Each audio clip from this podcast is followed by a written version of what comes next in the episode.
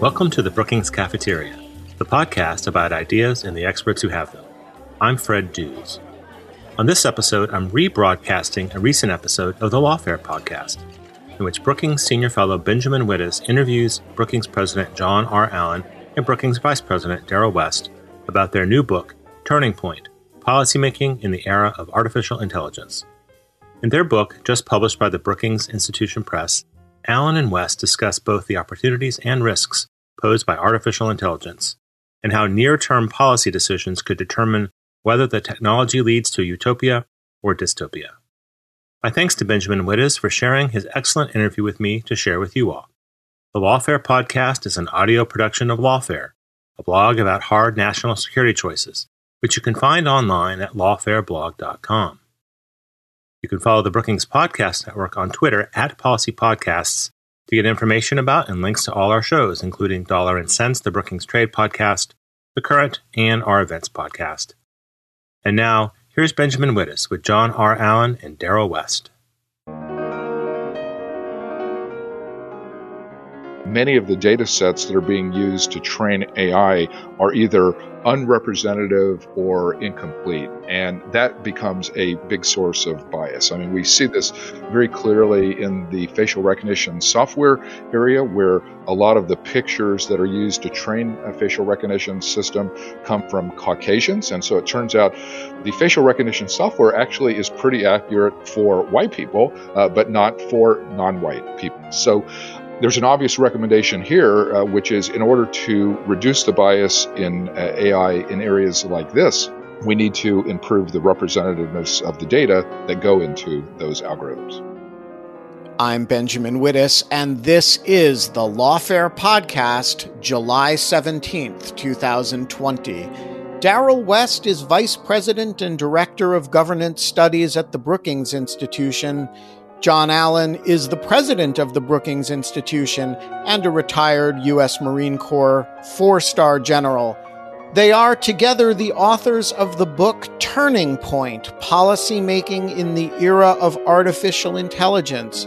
The book is a broad look at the impact that artificial intelligence systems are likely to have on everything from the military to healthcare to vehicles and transportation and to international great power competition.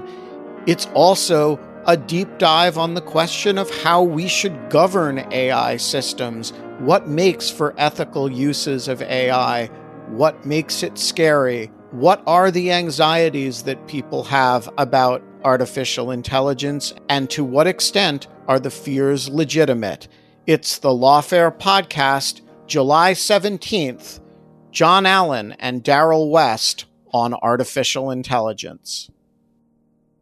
I want to start with some of the big overarching themes that you guys deal with in this book. And the first of them is just the question of whether the concept of AI is discrete enough and definable enough to organize policymaking around, since you know, we've had computers doing big data analytics and making decisions for a long time.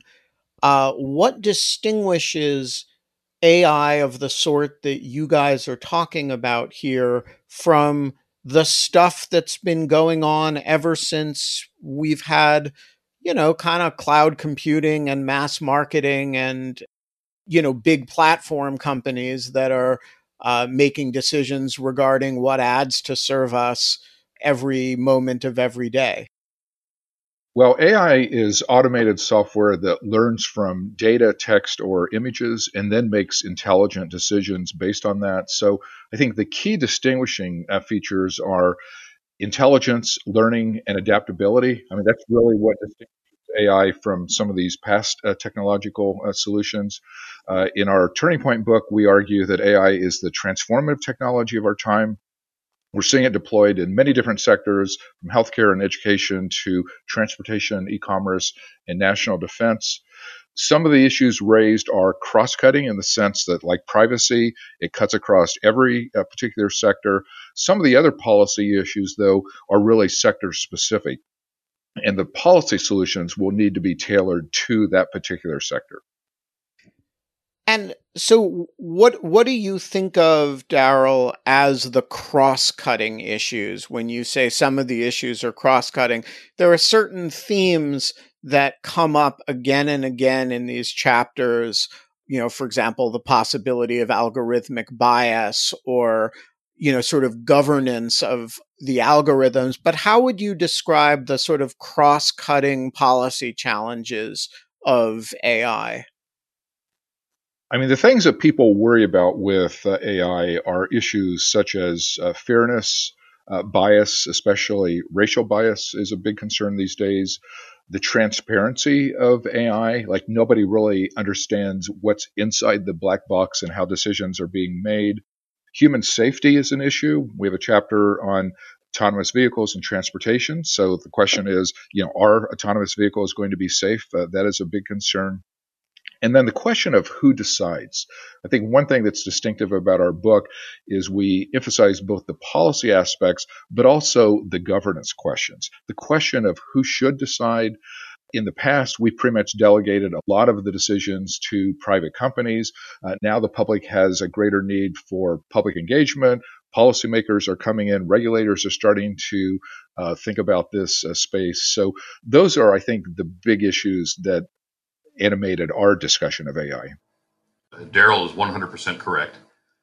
Many of the functions that you described in the first question, uh, where you talked about big data analytics and, and supercomputing, many of the what would appear to have been decisions were really automatic decisions. Uh, what we're facing in the future will be uh, artificial intelligence backed by big data and supercomputing uh, where the algorithm will take on the capacity of making autonomous decisions.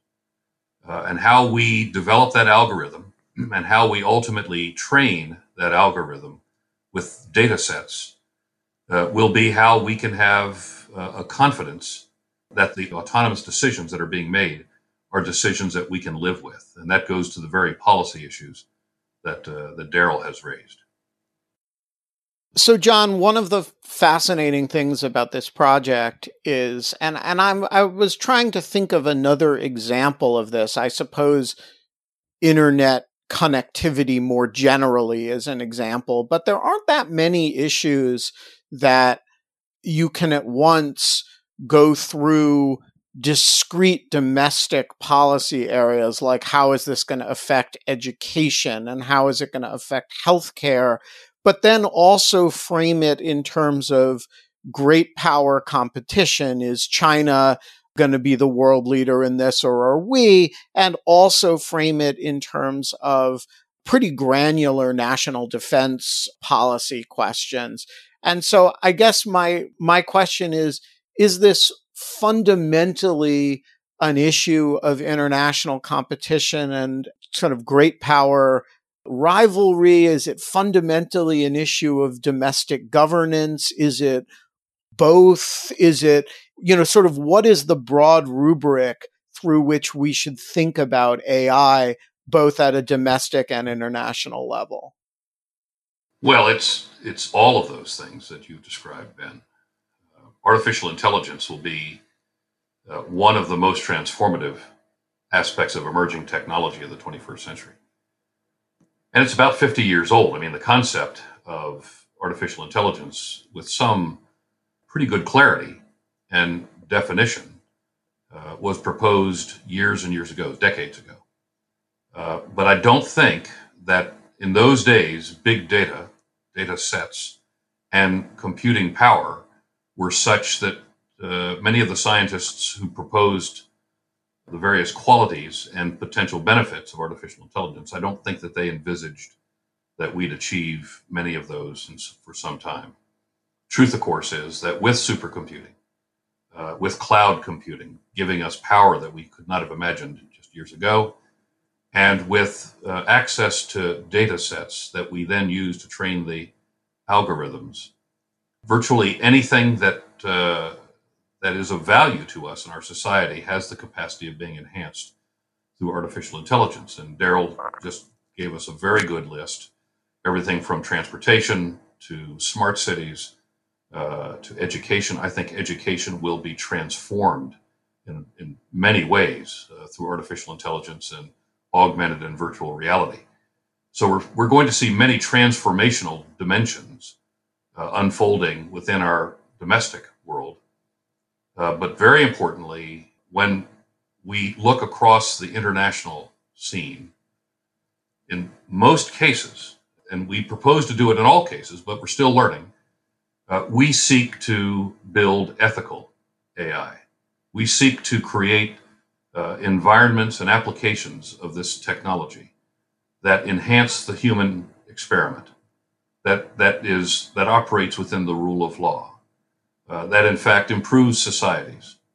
That's not the case with certain uh, authoritarian states. That's not the case. Uh, and we're seeing that today. China is the most sophisticated surveillance state on the planet. And in many respects, uh, it's because of their capacity to employ AI algorithms backed by almost unimaginable uh, sized data sets and the appropriate levels of supercomputing to keep tabs on the population. And frankly, the that's that's not who we are. That's not what we'll tolerate. And the community of democracies, whether it's the transatlantic relationship or the community of democracies more broadly, uh, incorporating the East Asian democracies, the very powerful and sophisticated democracies there, that's not who we are. And so, in many respects, the mastery of this emerging technology and the use to which it is put is going to define uh, the struggle, I think, in terms of great power competition in the 21st century. And uh, we have to be attentive to this. And frankly, uh, you know, I, I've always been one who has sought to define the relationship with China as one where we should seek cooperation. But we cannot permit, ultimately, the Chinese to dictate the technology of artificial intelligence in the 21st century for all the reasons that I've just attempted to explain. All right. So when people talk about AI, and you mentioned this in your introduction, there is a lot of sort of images that come up, uh, whether it's the Terminator or uh, HAL or some kind of self aware, you know, malevolent network that is trying to seize control. You know, in fact, AI is seldom general purpose is never self-aware in in the science fiction sense of the word, at least not yet.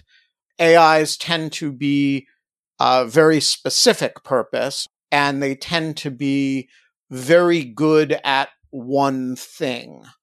And so I'm curious to what extent you guys think that the fears of AI that we have are realistic fears and to what extent they're kind of more I don't want to be disparaging of it, but more Luddite kind of disparagement of and fear of technological progress of precisely the sort that we always see when technology is evolving very quickly in fashions that make uh, certain human jobs less valuable or even obsolete? I mean, I would say the Hollywood fears of the Terminator or a malevolent robot that's going to enslave humanity is vastly overblown. I personally don't uh, worry about that. I think it'll be uh, generations uh, before uh, humans actually have to worry about uh, that because it's going to take a long time for uh, the AI to really develop. But that doesn't mean that the more specific fears of are the AI systems in the financial area biased? Like that is a very reasonable concern. We actually see evidence of that. How safe are autonomous vehicles uh, going to be? How are we deploying technology in healthcare and in education? I mean, there are just a lot of questions related to the equity of access to digital technology. Uh, we see a lot of benefits uh, in uh, various uh, areas, but if people don't have equitable access, it means they're going to be winners and losers. And so these fundamental questions of fairness and bias and human safety are very legitimate. We talk a lot about possible solutions to these uh, problems. We present a policy blueprint on things that we think uh, would be necessary. I mean, we entitled our book Turning Point because we do feel that we're at a major uh, junction point where things could go in a positive direction or in a negative direction. But we think the crucial factor in determining the future is really the policy response. And there are very reasonable policy steps that can be undertaken to address a lot of people's concerns. And so let's talk about the bias concern because I it it it really does show up uh, recurrently in the book. Why the fear of bias in AI, and to what extent are AIs in general written with significant biases of one sort or another? And, you know, to what extent is that a function of intentional coding discrimination versus more subtle, unintentional, I, I, would say, subconscious biases on the part of the coders or even uh, superficially or notionally unbiased algorithms that have highly biased effects. What what's driving the bias concern here? I mean, the AI is only as good as the data that goes into it. And the big problem we face right now is many of the data sets that are being used to train AI are either unrepresentative or incomplete. And that becomes a big source of bias. I mean, we see this very clearly in the facial recognition software area, where a lot of the pictures that are used to train a facial recognition system come from Caucasians. And so it turns out the facial recognition software actually is pretty accurate for white people, uh, but not for non white people. So there's an obvious recommendation here, uh, which is in order to reduce the bias in uh, AI in areas like this, we need to improve the representativeness of the data that go into those algorithms. And as Darrell said, again, the, the algorithm itself may have no inherent bias to it at all, but it's no better than the data by which it's trained. And data that is extracted from segments of our society that have no access and have no presence in the data sets themselves or are vastly underrepresented in the data sets themselves, or if the data, frankly, has uh, corruption in it. And I don't mean corruption in the context of, of uh, malfeasance, I mean corruption in the context of it's just not representative and doesn't uh, accurately reflect the, uh, the, the population that created the data set itself. If that exists and that's the basis for the training of the algorithm, then the algorithm will make decisions which are inherently biased. And that's that's the problem that Darrell explained, and that's one of the issues that we hit very, very hard in the book because it's it's important to understand that AI in and of itself is not going to be inherently biased, but if the information used uh, for that algorithm is biased in the context of it's not representative or is corrupted in some form or another, then we can't imagine that the decisions will be otherwise than reflective of those uh, disparities uh, coming out of the data sets. And yet, some AIs themselves are biased in their judgments. You design an AI to a take a whole lot of data and you know learn off of it, but you're also teaching it to make judgments. And if you create an algorithm that makes judgments that are informed by your own prejudices or preconceptions, uh, you could have bias inherent in the in the AI itself, right? Even before you get to the data. I mean, I think in the finance area, there are some problems that need to be addressed. So we know in the bricks and mortar world of banks and financial institutions that uh, banks often would redline certain neighborhoods and simply not provide mortgages or loans to people who lived in low income areas. And that was a real problem. Uh, the risk today is that we may be creating digital redlining that there's so much information about people that even if you are explicitly excluded from incorporating issues of race or gender into the algorithm, there are lots of proxy measures that can be incorporated in an AI solution that end up uh, biasing against uh, racial minorities or uh, women. So this is a, an area where we need to develop the policy and regulatory uh, means to uh, deal with bias and redlining in a digital uh, space. It's often hard uh, to do that and to make sure that the algorithm uh, works uh, fairly. Uh, but that's a very important priority in terms of moving forward in order to avoid these types of problems.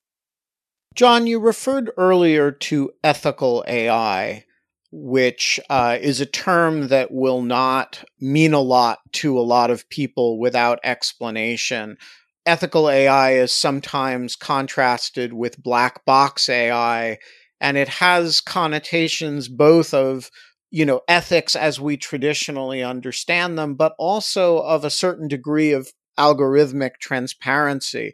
So talk us through what you mean when you say ethical ai and what examples of ethical versus unethical ai would look like. The, the term ethical ai or open ai or explainable ai is an objective uh, as we move forward uh, in this technology. And it, what it means is we want the people who ultimately are who are served uh, by this particular algorithm. We want them to feel as though both the coding and the training, the coding of the algorithm and the training of the algorithm, was done in a way that's explainable, that's done in a way that is transparent. That's the open AI, uh, and was done uh, in a way that gives us the capacity to have high levels of confidence uh, in the ethical orientation of the algorithm and the outcomes. And sometimes we use the acronym ELSI, capital E, capital L, capital I, little i. The little i stands for implications. And when we think about any emerging technology, but in this case, uh, artificial intelligence, we talk about the ethical component of the implementation and the application of this particular algorithm. We talk about the, the legal propriety of it. In fact, it, is it is it legal the way in which uh, we are, are, proposing the use of this particular algorithm? And finally, what are the societal implications? And as coders, uh, as uh, elements within the private sector who are uh, contemplating the development of algorithms or the the uh, perfection of algorithms, uh, improvements over time, uh, if we are get, if we are governed by a bias, if you will, to ensuring that we understand the ethical implications, the legal implications, and the societal implications of an algorithm or an outcome, then it, it is explainable, it is open, and the users, those who are affected by the algorithm, uh, can have a high level of confidence that, that their lives will be enhanced by it rather than uh, their lives being threatened. Yeah, I think uh, John is exactly right on that, on distinguishing ethical from unethical AI. I would say the worst example that I have seen is really in the criminal justice area. You know, that obviously is a very important area because people go to prisons over uh, bad decisions in that area or they end up on uh, probation. And in the criminal justice area, there are many jurisdictions that are engaging in what are called predictive analytics, in which they essentially mine a bunch of existing data and make predictions in terms of who is at risk of committing another uh, crime. And, and they use these uh, data analytics to direct law enforcement uh, resources and, uh, you know, where the police should engage in uh, various activities. But when you look at the actual algorithms that they're developing, you know, uh, in the criminal justice area, there is a tremendous amount of uh, racial bias. And so the algorithms basically predict that some minorities are likely to commit another crime because they have been convicted of a crime in the past. And given the fact that there's so much uh, bias and discrimination in the criminal justice area, like I think that's an example of how AI is being used for unethical purposes. And are developing the algorithms in ways that almost reaffirm the existing bias. So we have to be very attuned to those types of negative uses of AI and and make sure that you know people are not being harmed and their futures are destroyed because of the algorithm. So I'm struck as I hear you talk about this that a huge percentage of the general anxiety that you guys regard as legitimate as opposed to the sort of science fiction computers are taking over anxiety is actually coalesces around the areas where AIs are making judgments about people, as opposed to, for example, you know, autonomous vehicles where the the real question comes down to can we figure out an appropriate liability regime and are autonomous vehicles likely to be safer or less safe than human driven vehicles? But the the crunch of a lot of what you're saying is a sort of anxiety about situations in which AIs are making making judgments that affect actual people's lives and kind of evaluating their fitness for things in one way or another and that that makes us uncomfortable perhaps rightly so particularly when we don't understand the bases for the judgments is that fair uh, I think that is uh, completely fair. I think that's a good summary of a lot of the problems in AI as well as people's anxieties about AI. And, you know, I give a lot of talks uh, about uh, AI around the country and around the uh, world, and people worry about a loss of human agency, and they worry that humans are no longer really in control of the uh, software. And I think that's something that we really need to address uh, one of the things uh, we develop in our concluding uh, is we talk about the need for annotated software and annotated AI. I mean, most AI solutions have millions of lines of code, and you know, even professional coders could not look at uh, all the code and figure out what is going on. But we suggest that software designers start to annotate their code so that when they reach a major decision point, they're drawing on certain types of data, they annotate it with how they made that decision and on what basis uh, they made that decision so that we can then go back if there are problems or if there are harms to humans and try and figure out what went wrong and how we can uh, go about correct. So I think you're absolutely right that a lot of the anxiety does come from uh, people worrying about the software making uh, judgments, but we really have to put an emphasis on how we can improve the basis on which the algorithms operate. All right, I want to talk about some some of the discrete policy areas that you guys address in in the book which are actually in and of themselves huge subjects and not discrete areas. They're each subjects that you could have written an entire book about themselves. But I want to focus because we are lawfare on the ones that have uh, obvious security implications. So let's start with the national defense arena. The debate over lethal autonomous weapon systems is a relatively old one, and it's one actually that lawfare was, you know, uh, an early part of the sort of public arguments over over the propriety of these systems. To what extent, and this is a uh, a loaded question. Uh, uh, to what extent is the AI debate with respect to the military and national defense applications limited to uh, lethal autonomous systems, and to what extent is it broader than that? Well, let me uh, jump in on this. It's it's quite broad, actually. it's very healthy debate, uh, in my mind. If you build a firewall, Ben, if you envisage a firewall between the application of combat power uh, on the one side of the firewall, and I'll come to that in a moment, and and all other military functions on the other side of the firewall, such as medical service, maintenance, uh, supply discipline, uh, traffic management. There are many, many functions uh, that are performed in the military where artificial intelligence can both improve effectiveness, efficiency, and safety. And uh, we're seeing a, a robust conversation uh, about that.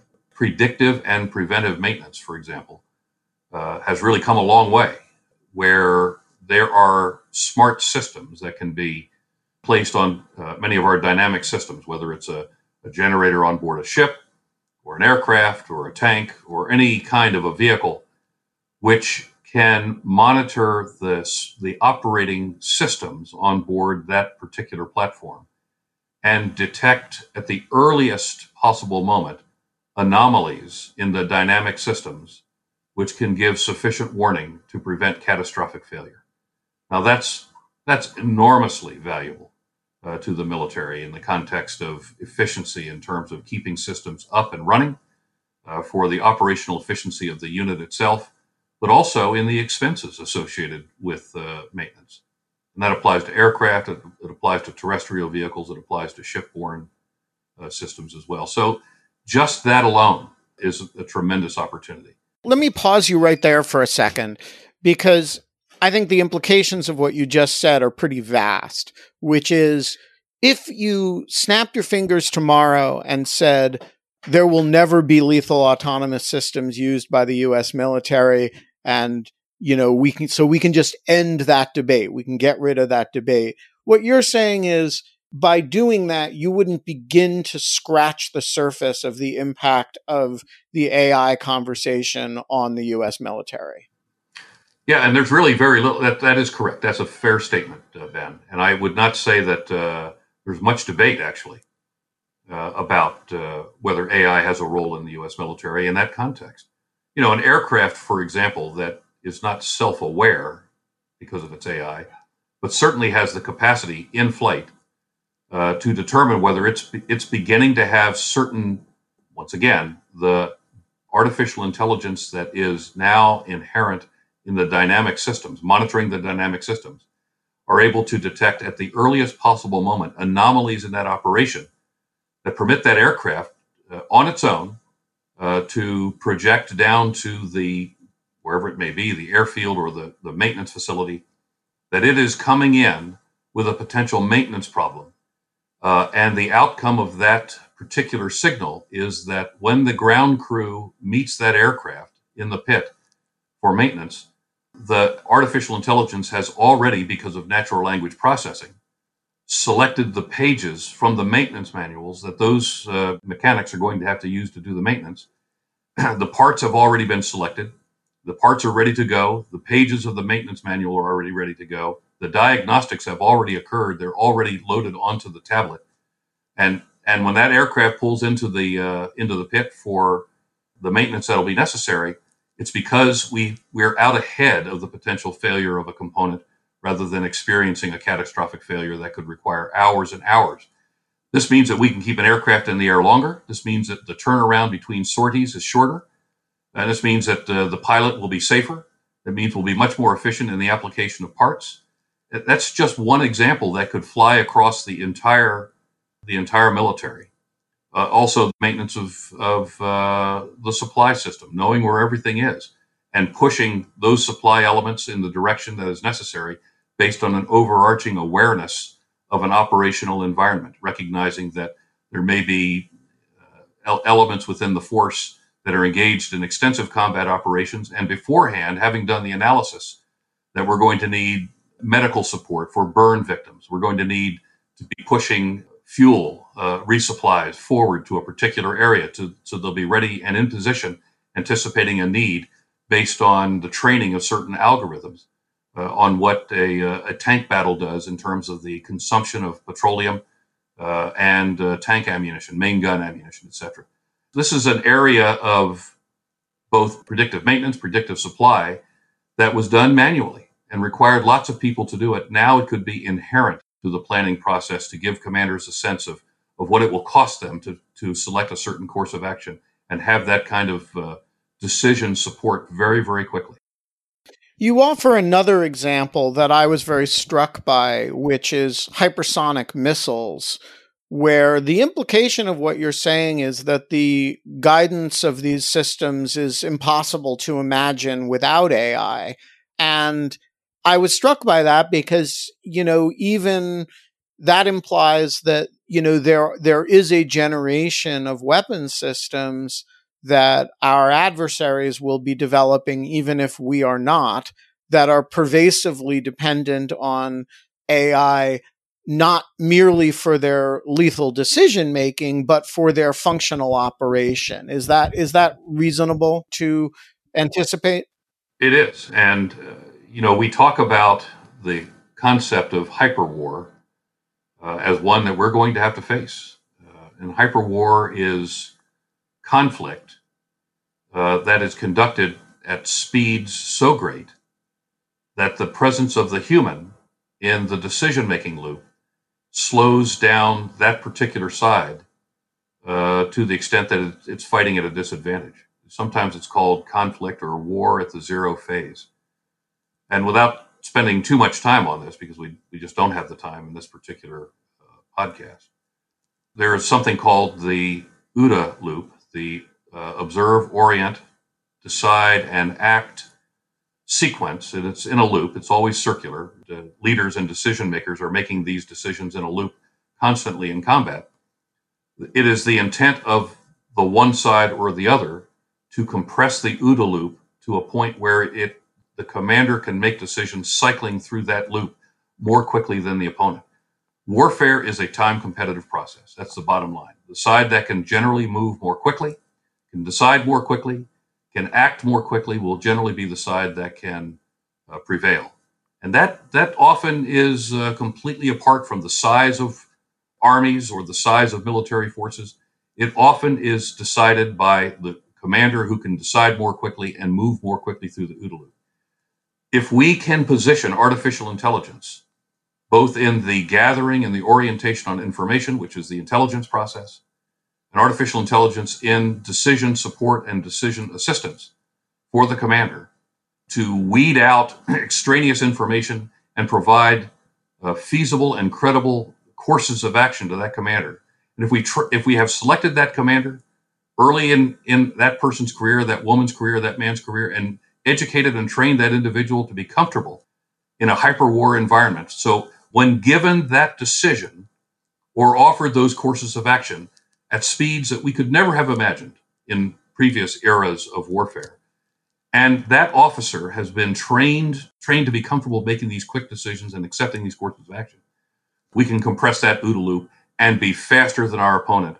And as a result of artificial intelligence being embedded in the mechanisms that provide us the ability to uh, observe the enemy, orient on the enemy, ultimately decide what to do about the enemy, and then act. And we're back to the firewall. The acting piece is where artificial intelligence will play in the, the larger application of force and combat power. So, Ken Anderson likes to say that if you want to understand the military and uh, robotics, uh, and you might as well say AI here as well, you really have to understand the autonomous vehicles industry because every aspect of the two has real parallels to each other, including the lethal potential of the technologies. So, Darrell, you guys have a whole chapter on autonomous vehicles here. This does not raise the discrimination or bias questions, but it does raise huge public safety questions as well as significant opportunities. So, how do you understand the potential and dangers of the incredible advancements that we've made in autonomous vehicles and their relationship, the role of AI in those vehicles, both now and in the future? I mean, you're right that the whole controversy over autonomous vehicles is all about the AI. I mean, it's the software that integrates the lidar information, the uh, camera information, and tries to keep the car or the truck on the road in the right lane uh, so as to avoid uh, hitting uh, people. But people do worry about the human safety of autonomous uh, vehicles, and the technology is coming along. It's actually getting better. The funny thing is, if you look at America has something like over 40,000 highway fatalities every year. 90% of the accidents involve some type of human error, either uh, drunk driving, uh, distractedness, uh, or something uh, like that. Autonomous vehicles are going to be much safer than human beings in the sense that the AI is not going to get drunk and is not going to get uh, distracted. So, at a fundamental level, autonomous vehicles are definitely safer uh, than human driven cars, but people worry about being killed by a machine. Uh, and so the whole notion of an autonomous vehicle is more worrisome to people. We actually have done surveys on public attitudes towards riding an autonomous vehicle. And it's something like only about 21% of Americans say they, at this point in time, would be willing to ride in an autonomous vehicle. So this is going to be a tremendous problem for the auto industry as they start to roll out autonomous cars, uh, just overcoming those fears. One of the things that this area has and presents quite pointedly is what the liability regime is going to look like when you create an autonomous vehicle and something goes wrong. Who carries the risk of that? Is it you know in in in our in our normal highway situation the driver does and to a to the extent there's a product defect the manufacturer of that product does in an environment in which it's not entirely clear who the driver is and we have layers of liability protections for software and hardware manufacturers, as well as a general, quite protective environment for internet carriers. You know, when you get in a Tesla and put it in autopilot mode and it fails, who's going to be responsible for that? Well, that is the big question for autonomous vehicles. And you're right that the answer to that is almost completely unresolved right now. Because in the case of human drivers, it's easy because most of the time it is a human error that leads to the accident. And so the liability uh, almost always is going to lie with one of the humans uh, involved with that. And of course, we spend a lot of time trying to figure out which human is actually uh, liable. When you move to autonomous vehicles, then it's a question of if there's a human operator in the car, is that person responsible? Is it the hardware, meaning the car itself, or the computers that are uh, powering uh, the car, or is it the software? You know, did the AI integrate the information uh, properly? Did somehow uh, the LiDAR misread road conditions, which actually has been a problem in uh, some of the uh, cases uh, that have uh, hit the news? And so resolving those liability issues is one of those policy and legal types of questions that need to get resolved. One, to reassure people that autonomous vehicles actually are safe. And then two, just to deal with that important question of who is going to be responsible. But it all illustrates uh, kind of the larger point we make in the book, of humans are in control in the sense that the way we deal with technology harms, either in case of AI or uh, any other type of technology, is through uh, laws, policies, and regulations. It is within our power to work on resolving those uh, liability questions. So it's really not a problem of the technology, it's a problem of us needing to clarify the liability associated with the technology. Yeah, and uh, so two other uh, policy area specific questions, and then I want to talk a little bit about the governance. One is, you know, people like Andrew Yang and many others have talked about robotics as a, you know, sort of major threat to American jobs. And I'm wondering whether there's a bit of a conflation here.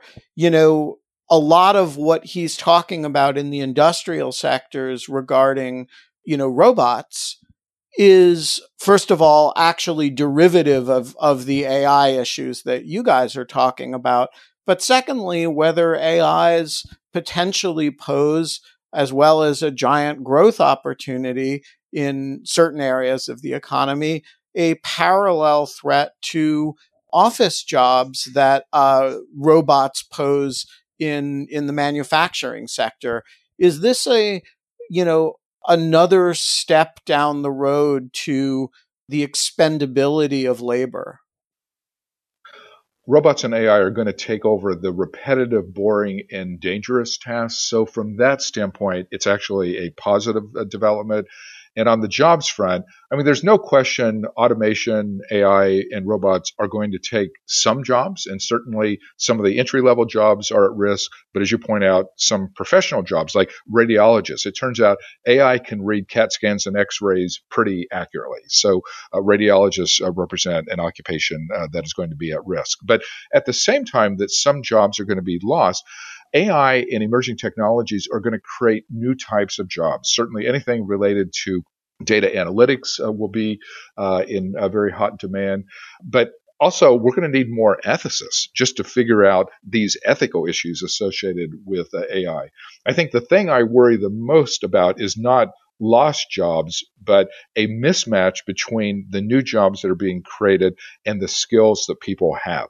We are going to need to move to a model of lifelong learning where people are going to have to upgrade their job uh, skills at age 30, 40, 50, and 60. We're going to have to retrain all those radiologists as ethicists. Perhaps. you mentioned radiologists, and I want to talk briefly about healthcare because, you know, other than the autonomous vehicles industry and perhaps financial services, uh, this is really the area where this is really likely to touch everybody's lives in a way that's very direct. And so when you when you think about AI in the context of of healthcare, are we talking mostly opportunity or are we talking mostly downside and risk? I mean, I think there's tremendous opportunity for AI in the healthcare area. I mean, in this COVID world, we're already seeing AI being used to help develop new drugs and new vaccines uh, because the software can review scientific uh, literatures much faster and more efficiently than humans and find promising new chemical compounds and things that might have been used in the past to deal with one issue that could be relevant for a, a new uh, types of issue. Uh, we're also seeing the use of data analytics to track the spread of the uh, pandemic uh, and also show problems, uh, racial disparities, geographic breakdowns, and so on. A lot of the healthcare applications are basically uh, drawing on wearable devices, remote monitoring devices that might record your uh, health symptoms automatically transmit them to health providers. And then that provider, on a proactive basis, can contact you to say, hey, you may not realize it, but your blood pressure is spiking. And you know, here's an issue that we need to address. So I do think there are many uh, potential uh, benefits in the healthcare area, although we do have to still address the equity issues of whether everybody will share in the benefits of those new applications. All right, before we wrap up, I want to, you know, we've talked about such an amazingly diverse range of questions here. I want to come back to where we started, which is is this subject so broad that it defies any cohesive governance principles, or is there some set of ideas about governance and about oversight and management that can be in some meaningful way cross cutting as we think about how to manage this transition it certainly is important to address the question of who decides. I mean, that is a basic governance question that really cuts across every one of these uh, sectors. So I think that's an important uh, thing.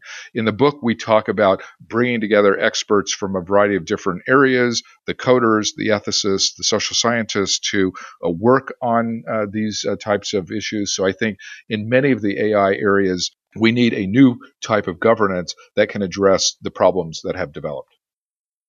The book is Turning Point Policymaking in the Era of Artificial Intelligence. The authors are Darrell West and John Allen, my two bosses. John, Darrell, pleasure speaking to you. Thanks for joining us. Thanks, Ben. Thank you, Ben. The Lawfare podcast is produced in cooperation with the Brookings Institution. And when we have the president and vice president of the Brookings Institution on for a show, that is a good illustration of what in cooperation with means. The Lawfare podcast is produced and edited by Jen Patja Howell. Our audio engineer this episode is Zachary Frank of Goat Rodeo. You need to do your part to promote the Lawfare podcast. So tweet about us, share us on Facebook, pin us on Pinterest, and upvote us on Reddit. Make TikTok videos about it on your way to the lawfarestore.com where you can get all the Lawfare merch your little heart could desire. But don't forget to stop at whatever podcast distribution service you got us from and rate and review the Lawfare podcast. You know how many stars we want from you. Our music is, of course, performed by the one, the only Sophia Yan. And as always, Thanks for listening.